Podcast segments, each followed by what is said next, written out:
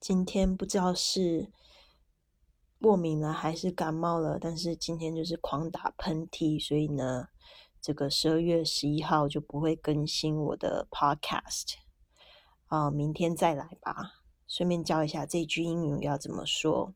I don't know if I'm having an allergy or a cold, but I've been sneezing up a storm today, so I won't be updating the podcast. Come back tomorrow, please. 所以呢，你可以这样用英文跟你的朋友说：Feel better, feel better。这个好的感觉好一点的意思就是早日康复。Feel better，或者是 I hope you feel better soon，或者就是讲说 feel better，就是非常口语的意思。 把它学起来，也希望你们可以在评论下面告诉我，maybe this healing energy will come to me。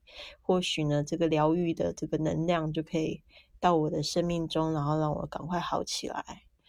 因为下个礼拜是我的生日周，我感觉应该会挺忙碌的，因为计划了一个三个三天的，不是三个礼拜，I hope so，三天的一个假期。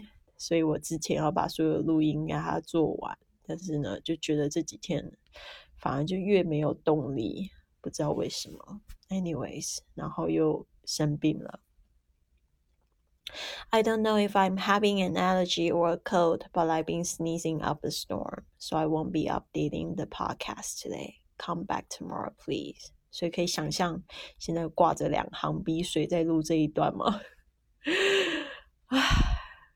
好难。好啦，bye. See you maybe the day after tomorrow.